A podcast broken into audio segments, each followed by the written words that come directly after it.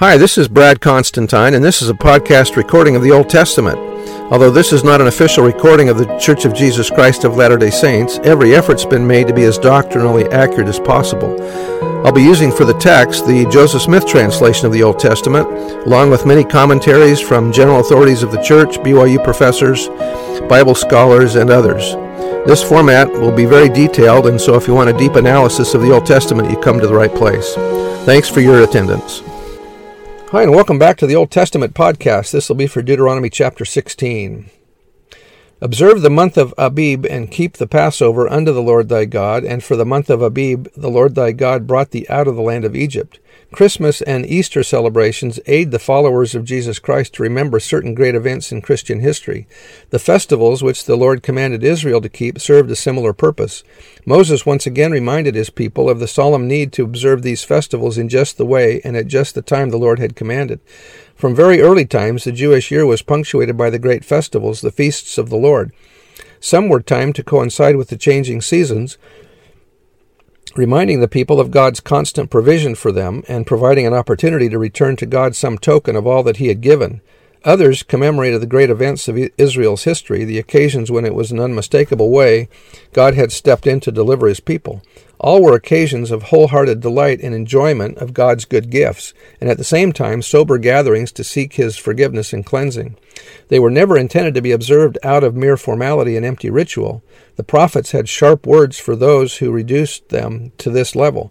The purpose of the festivals was, was spiritual and a great and glorious meeting of God and His people. Now it's by Alexander and Alexander in a handbook to the manual, or handbook to the Bible, and it's in the Institute manual. Verse 2 Thou shalt therefore sacrifice the Passover unto the Lord thy God of the flock and the herd, in the place where the Lord shall choose to place his name there. Thou shalt eat no, no leavened bread with it. Seven days thou shalt eat unleavened bread therewith, even the bread of, of affliction. For thou camest forth out of the land of Egypt in haste, that thou mayest remember the day when thou camest forth out of the land of Egypt all the days of thy life. And there shall be no leavened bread seen with thee in all thy coast or territory seven days, neither shalt thou neither shall thou neither shall there anything of the flesh which thou sacrificest the first day at even remain all night until the morning. Thou mayest not sacrifice the Passover within the, any of thy gates, or cities or towns, which the Lord thy God giveth thee. When Jesus was crucified, it took place outside the walls of the city, very much similar to the sacrifices they're doing here. But at the place which the Lord thy God shall choose to place his name in, then there thou shalt sacrifice the Passover at even, at the going down of the sun, at the season of time that thou camest forth out of Egypt. It's interesting that as the notice that it says as the going down of the sun, and Jesus died at about 3 p.m. in the afternoon, as the sun was beginning to go down. And thou shalt roast, or boil, or cook, and eat it in the place where the Lord, which the Lord thy God shall choose. And thou shalt turn in the morning and go unto thy tents. Six days thou shalt eat unleavened bread, and on the seventh day shall be a solemn assembly to the Lord thy God. Thou shalt do no work therein. Seven weeks thou shalt number unto thee. Begin to number the seven weeks from such time as thou beginnest to put the sickle of the cor- to the corn, or the standing grain. Thou shalt keep the feast of weeks unto the Lord thy God with a tribute of a freewill offering of thine hand, which thou shalt give unto the Lord thy God, according as the Lord thy God hath blessed thee. So this is seven weeks, which is forty nine days, and then on the fiftieth day, that's the day of Pentecost. 11. And thou shalt rejoice before the Lord thy God, thou and thy son and thy daughter and thy manservant and thy maidservant and the Levite that is within thy gates, and the stranger and the fatherless and the widow that are among you, in the place which the Lord thy God hath chosen to place his name there. And thou shalt remember that thou wast a bondman or slave in Egypt, and thou shalt observe and do these statutes. Thou shalt observe the feast of tabernacles seven days after that thou hast gathered in thy corn, or when you gather your grain and thy wine. The Feast of Tabernacles is held in the fall during the harvest season around September or October. Passover is held around March or April. Today we celebrate feasts in April and conference in April and October, and we call that General Conference.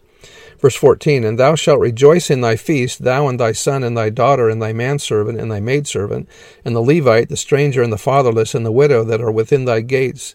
Seven days thou shalt keep a solemn feast unto the Lord thy God in the place which the Lord thy God choose, which the Lord shall choose, because the Lord thy God shall bless thee in all thine increase and in all the works of thine of thine hands. Therefore thou shalt surely rejoice. Three times in a year shall all thy males appear before the Lord thy God in the place which he shall choose, in the feast of unleavened bread or Passover, and in the feast of weeks, Pentecost, and in the feast of tabernacles, feast of tabernacles, and day of atonement. They shall not appear before the Lord empty. Every man shall give as he is able, according to the blessing of the Lord thy God which he hath given thee. Judges and officers shalt thou make thee in all thy gates which the Lord thy God giveth thee throughout thy tribes, and they shall judge the people with just judgment. Thou shalt not wrest judgment, or pervert justice, nor show partiality, nor take a bribe. Thou shalt not respect persons, neither take a gift, for a gift doth blind the eyes of the wise, and pervert the words of the righteous. That which is altogether just shalt thou follow the Hebrew, Thou shalt not plant thee an Asherah of any kind of tree beside the altar. An Asherah was a fertility idol made of a tree trunk, that thou mayest live and inherit the land which the Lord thy God giveth thee. Thou shalt not plant thee a, a, a grove of any trees near unto the altar of the Lord thy God which thou shalt make.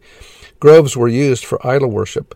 Neither shalt thou set thee up any graven image or pillar for, to, for idol worship, which the Lord thy God hateth.